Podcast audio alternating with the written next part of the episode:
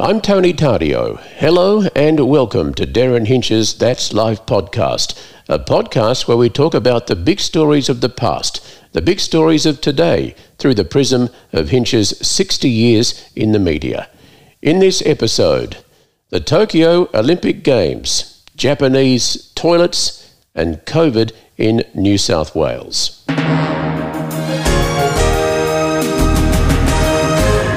Derryn Hinch, welcome again to That's Life. Thanks, mate. Good to talk. The Olympic Games. Did you watch the opening ceremony? Did they I excite the you in any way? I watched the opening ceremony. I put up a tweet that uh, uh, that didn't go down well. I it was quite mild. I just said, "I'm watching the Olympic Games opener. I don't think it's working." That's all I said. I don't think it's working, and uh, I don't. I mean, J- Japan has such centuries of culture, amazing stuff that could have been so good. And I know they're under restrictions with the coronavirus restrictions, etc., etc. But they, they, I'm told they spend like hundred million dollars on opening ceremonies. Um, I thought it missed the mark completely. Um, later on that night, on opening night, because it went on to about one o'clock in the morning, um, I saw a tweet from Jeff Kennett and very political, saying what a wonderful ceremony, and it was this, and it was that, and it was so meaningful, and da da da da. And I tweeted back, and I said, Jeff, it was boring as batshit.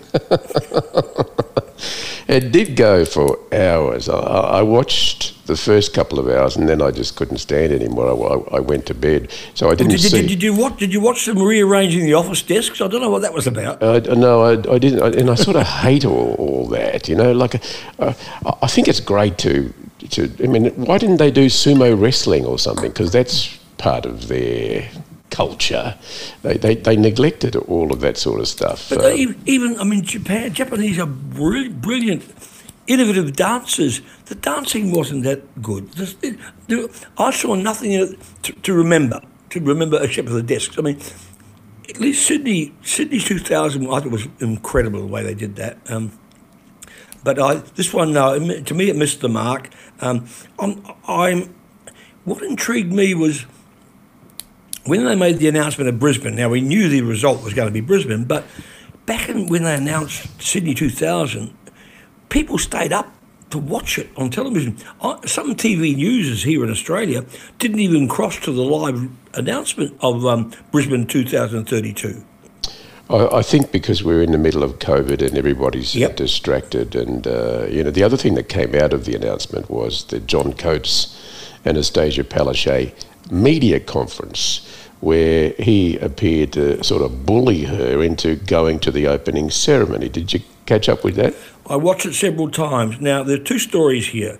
One, John Coates, I, I'm, I'm not a fan, so take that take that as it will. Um, how he stayed boss in, Victoria, in Australia for so long, and now the IOC, I, I, don't know.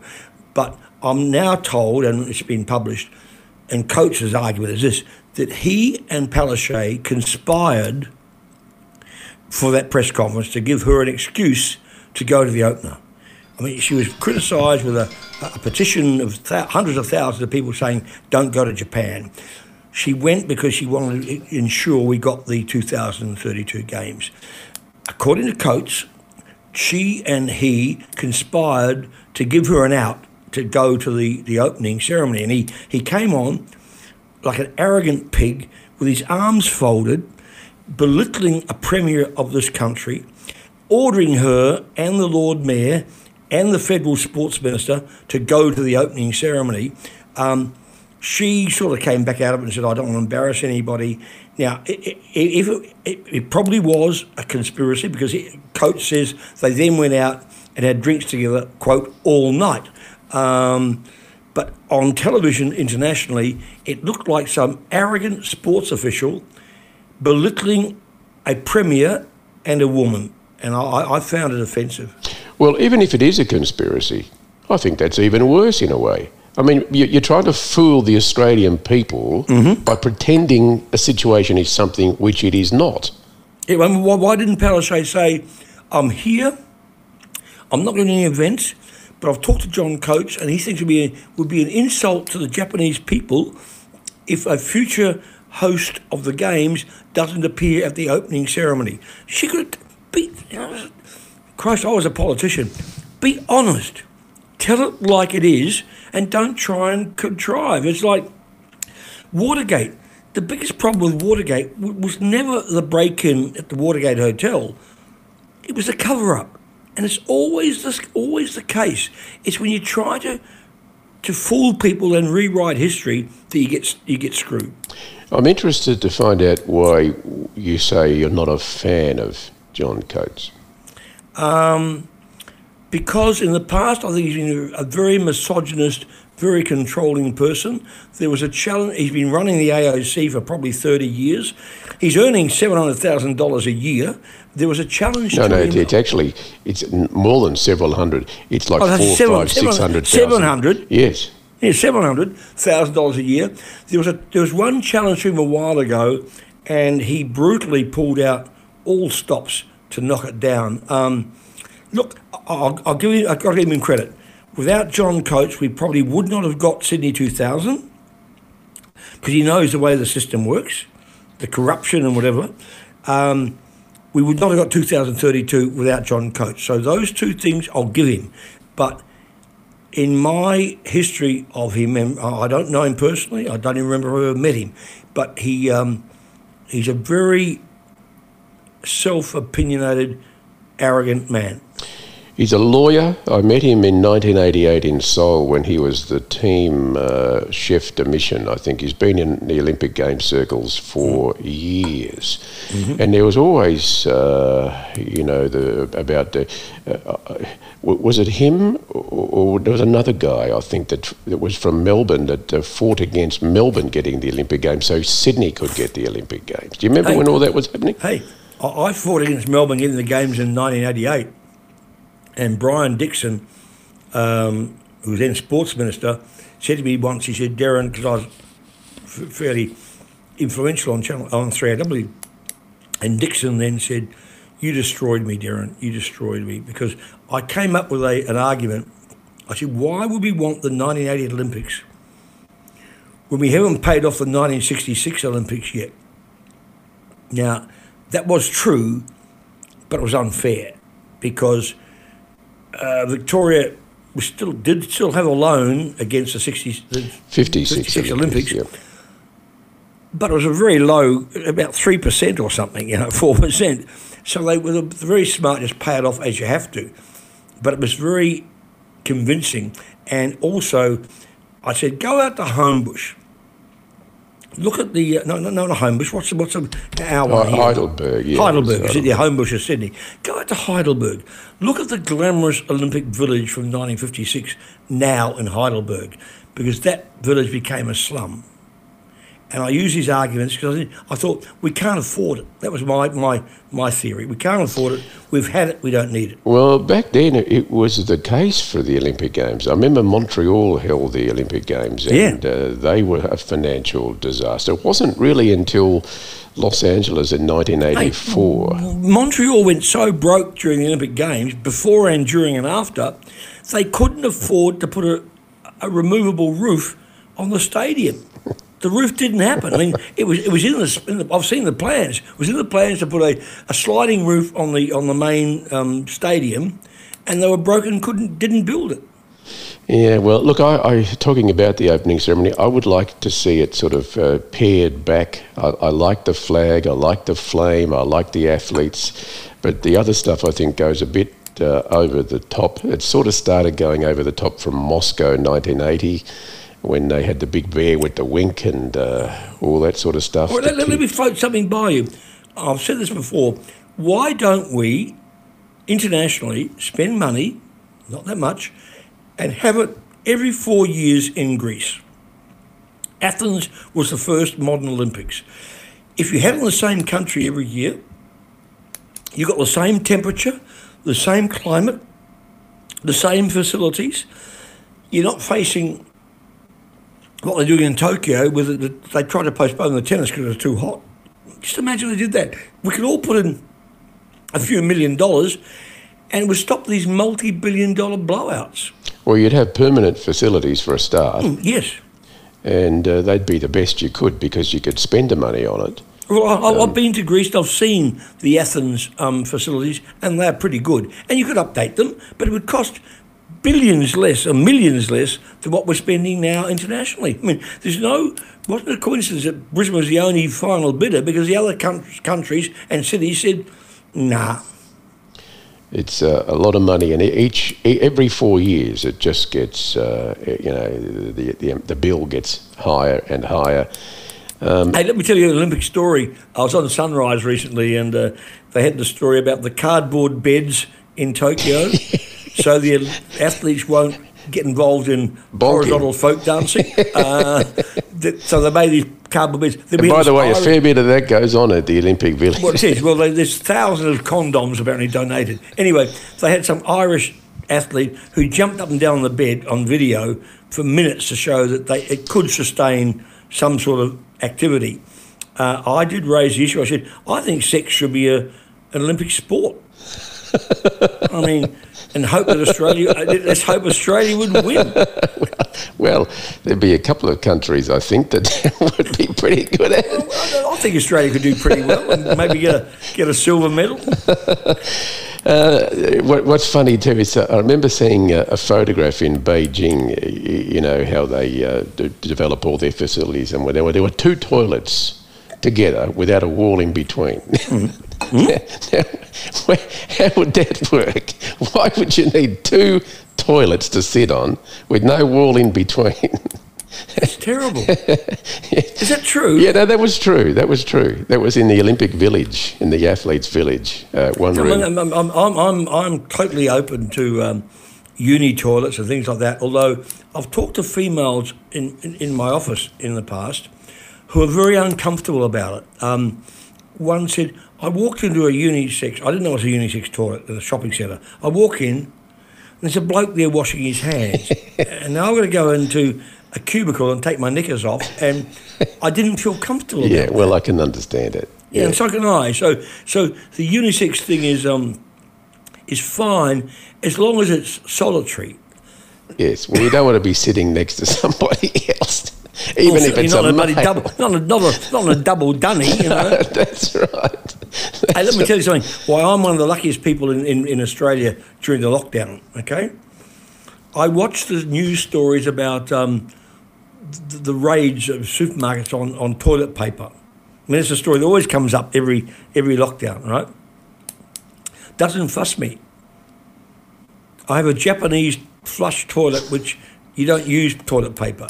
It's very sanitary. It's very expensive, but you, you, you it's like a, a toilet bidet, and you, you wash yourself and hit another button and dry yourself. And, and I couldn't give a damn if the toilet paper becomes comes um, obsolete. Now, now, do we need to go into how this all works? it actually happens while you're sitting there, or do you have no, to stand? It, it, won't work unless you're sitting down. Yeah. The, the, uh, it, it, it has a, a totally permanently warm seat. So in the middle of winter, the seat is warm. Then you sit down and you do your business. Then you push a button that says, um, not in quite these words, but flush front bum or back bum. and then you push another button that says dry, and a, the air comes in, and hot air comes in and dries you off, and you get up and walk away. That's, in your apartment? Yeah. Well, next time I come there, I might just have a look and see. People, who, my works. friends who stay here are too scared to use it. I got to be honest, you know, they don't. But in, in Japan, in Japan, they are obsessed with it. I, I actually discovered it when I went to Tokyo for um, Sunday night program on Channel Seven, and I was in a hotel room that had this amazing toilet. I was so impressed, I almost married it. You know. Uh, Are they expensive? Expensive? Uh, yes. Uh, it costs you about three and a half, four thousand dollars. But I reckon over I reckon over a year you'd spend a thousand dollars on toilet paper, wouldn't you? Well, I, I, am not sure. I've never actually. So, so, so I, have had it for five years. I, I actually was having lunch at the Crown Casino with Anne Peacock, and uh, well, I was telling you I was having my bathroom remodelled um, because I don't know if I told you this before, but I was one, walking out of my building once and saw somebody's bathtub on, on, on the on the, on the ground, And I talked to the builder, the, the plumber, and I said, "Answer me a question." I said, "Why do, why do even people with expensive apartments and expensive houses never have toilets and bathrooms as good as luxury hotels?" And he couldn't answer. So I hired him and I said, "Come and look at my place." I ripped my bathroom out and put in a hotel bathroom with black marble walls and floor, with a shower recess you just walk into with no bloody door to fight with, you know. And that's what I built. And at the time, I was telling Anne this, Anne Peacock, and, and she said, Well, have you put in a Japanese toilet? And I thought, no. She said, well, we'll just put him into all our suites in Crown because they're so hygienic and so popular. So I came home and I got my builders to rip the bloody black tiles off the walls, put in a new water and electrical outlet, and installed this Japanese um, Japanese toilet. And there's in Japan there is a big building which is a Japanese toilet museum. Believe me. Well, well, I'm thinking here while you're talking about all the toilets I've ever been to all over the world, and they're, they're different and they're fascinating. Uh, we should do a podcast about toilets, actually. The old one we used to have on the banana plantation was just a hole in the ground, uh, Derryn. I guess you remember growing up too in New Zealand. Uh, my, my, my, my grandma and grandpa lived in a little town called Opunake in New Zealand, about 40 miles from my home. And I used to go and stay with them and they had an, an outdoor toilet. They had a hole in the ground dunny, and um, once a week, the dunny man, Mr. Tippy Tippy Tippidin, would come around, take out their, their, their, their can of poo, and put it on his hat, on his head. That's what they, the expression, a shit, you know, shit carter's cap. That's where that expression comes from, because shit carters carried had a flat hat, to, so the so the bloody bucket didn't spill all over them. And I would actually, um, I mean, as a kid, I remember I'd hold off from going to the toilet because I was scared a bloody spider would jump out at you. Um, and I'd hold out until I could go to a friend's house because they were wealthier than my grandparents and they had a toilet indoors. So I'd hold out for two days and then have a, have a poo when I got to my mate's house. That's quite a skill. That's, well. The, the, the I can't guy- believe. I can't believe, mate. That's why I love these podcasts. Somebody once said to me, sent me an email the other day saying, "When you and Tony talk, it sounds like I'm eavesdropping on a cafe conversation and want to move closer. Um, and that's what we do. That's why I love it. And we're nearly up to number 50, and I, I think, it's, I think it's, it's magic.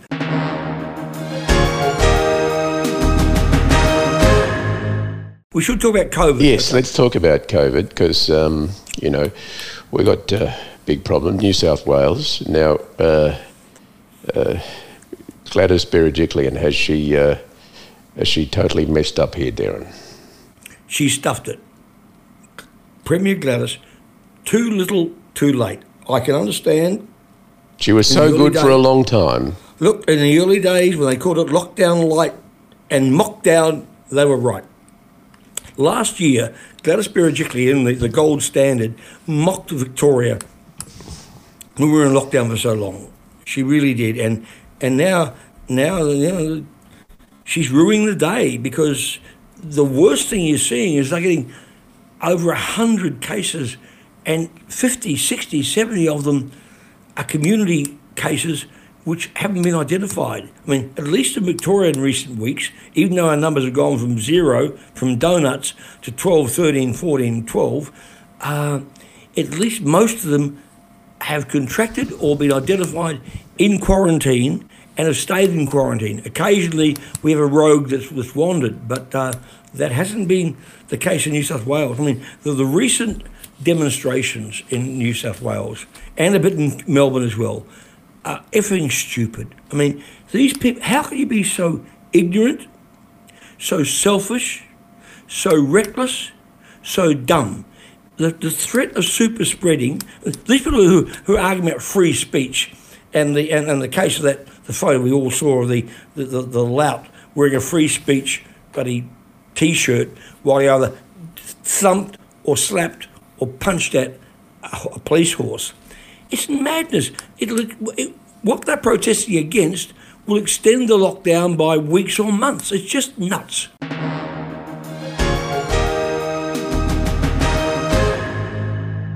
I was fascinated this week and sad because I, I wrote a piece for the Big Smoke the other day about uh, post COVID because I think I mentioned my um, my dry cleaner of 19 years has closed his shop, right? And now in Richmond, you've got a place in uh, a Greek uh, delicacy place which is closing down after 60 years. Um, and you tweeted about it, and I was thrilled I could actually spell, let alone pronounce, spanakopita. Uh, but th- that is so sad, and, and that's what's happening. Small businesses, family businesses, are not can't cope, aren't coping, and are shutting. Well, how, how can they? I mean, who would have the sort of money to be able to sustain eighteen months of lockdown like this if you're a, a small business? True. Uh, and, and and those people would they ever go back into small business again? I, I actually interviewed the people who, who own the Brighton Savoy Hotel, wonderful hotel where they do weddings, started by a guy who came out from Hungary in 1960 something, early 60s, the father. He actually died last year. He was on uh, dialysis, mm. and because of COVID, because of what he was seeing happening to his business, uh, which was closed, he decided not to continue his dialysis and to, to die.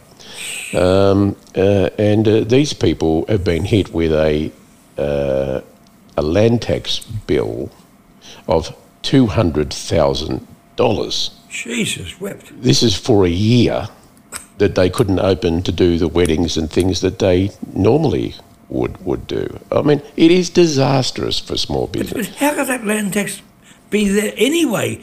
Well, because of the, the pre or no COVID. Well, know? the building is worth a lot of money, but you know it's only worth a lot of money when you sell it. Yeah. Uh, that's the thing, and that, that, that's what's happening. Look, um, uh, ScoMo, Scott Morrison, is copping a lot of heat for not organising enough Pfizer. I noticed this group called ATAGI, which is a group of professors mm. that sit and decide on things like this. They've now decided that AstraZeneca should be administered to people under 60 it's all complicated and difficult, but how much blame should Scott Morrison receive when you've got a good vaccine in AstraZeneca, which we're exporting to other countries? We make it here because we don't want to use it. Two things here, Tony. I've had both AstraZeneca uh, inoculations, and I'm pleased about it. I was I was thrilled to see uh, Chant, the uh, the um, uh, chief health officer in New South Wales, a very poignant thing, it could be a commercial for the government, saying that I love my husband, I love my mother-in-law. I've advised them both to have AstraZeneca. You know, um, that AstraZeneca works. I mean, yes, you can get blood clots, and people have died, but you got a, more chance of being hit by bloody planes. You walk down the street, and one and two million people. We've had millions and millions of, of, of, of vaccinations here. We have them in, in Europe, in, in, England, massive ones. The Oxford University invented AstraZeneca, and it's, it's working. And I, I'm confident about it. I, I would um, I would advise it for my loved ones to use it. Uh, but ScoMo, at least, I mean, finally he said he's sorry. Uh, I think he's being bullied a bit. I, am I'm, I'm a bit, um, I guess, um, out, out, of, out of step here because I think the federal government apart from the early bug up, bugger ups, hasn't done a bad job. When more than I haven't got the figures in front of me, but more than 10 million Australians have now been vaccinated, me included. Um, we're working well at the moment, and uh, we, you look at other countries, the number of the number of deaths there. I mean, it's awful to see in Sydney six or seven at the moment, but we are we're actually as a country doing quite well. I just wish we'd act more as a country as a quote commonwealth rather than states in this internecine warfare. Well, this brings the role of the states into focus uh, because uh, uh, Gladys Berejiklian wanted the other states, particularly states like Western Australia where there is no COVID. They've been pretty much uh, immune from it because they're a long way away from anything really. And the guy there doesn't want to give up his Pfizer shots to help people in southwest Sydney. Now, do you think that's right? Look, premiers are going to. Always any politics on this, but premiers have to protect their own state. Here in Melbourne, Daniel Andrews has said, "I'd love to send some uh, trackers to Sydney. We can't do it right now. He would love to send um, vaccine to Sydney. We've got problems here. We, we aren't out of it either, and I can see why why states are being um, are being um, proprietorial. Uh, just look back to last year. Gladys Berejiklian was scathing about Victoria and didn't help us at all. So reap what you will sow. it is a bit vindictive, though.